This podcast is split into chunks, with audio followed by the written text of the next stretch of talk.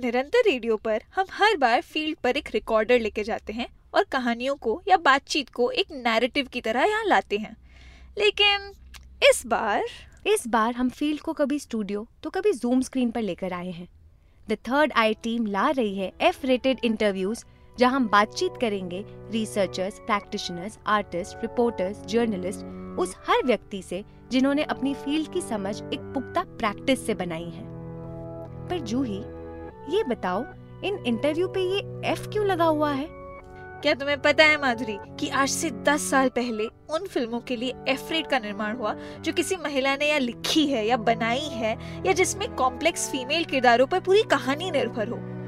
What if what if ये F rate feminist thought यानी नारीवादी सोच सिर्फ़ फ़िल्मों के लिए ही नहीं पर हर बातचीत की नींव हो? Exactly exactly. तो इस सीरीज़ के हर एपिसोड में ये एफ़ शामिल होगा जो हमारे करने में है। हमारी सोच में है। रोज़मर्रा में है। इन किरदारों में है जो हम हर रोज एक साथ निभाते हैं।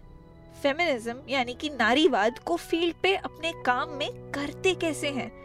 इस सवाल को पूछेंगे एफ़ रेटेड इंटरव्यूज़ के पहले सीज़न में महिला क्राइम रिपोर्टर्स से।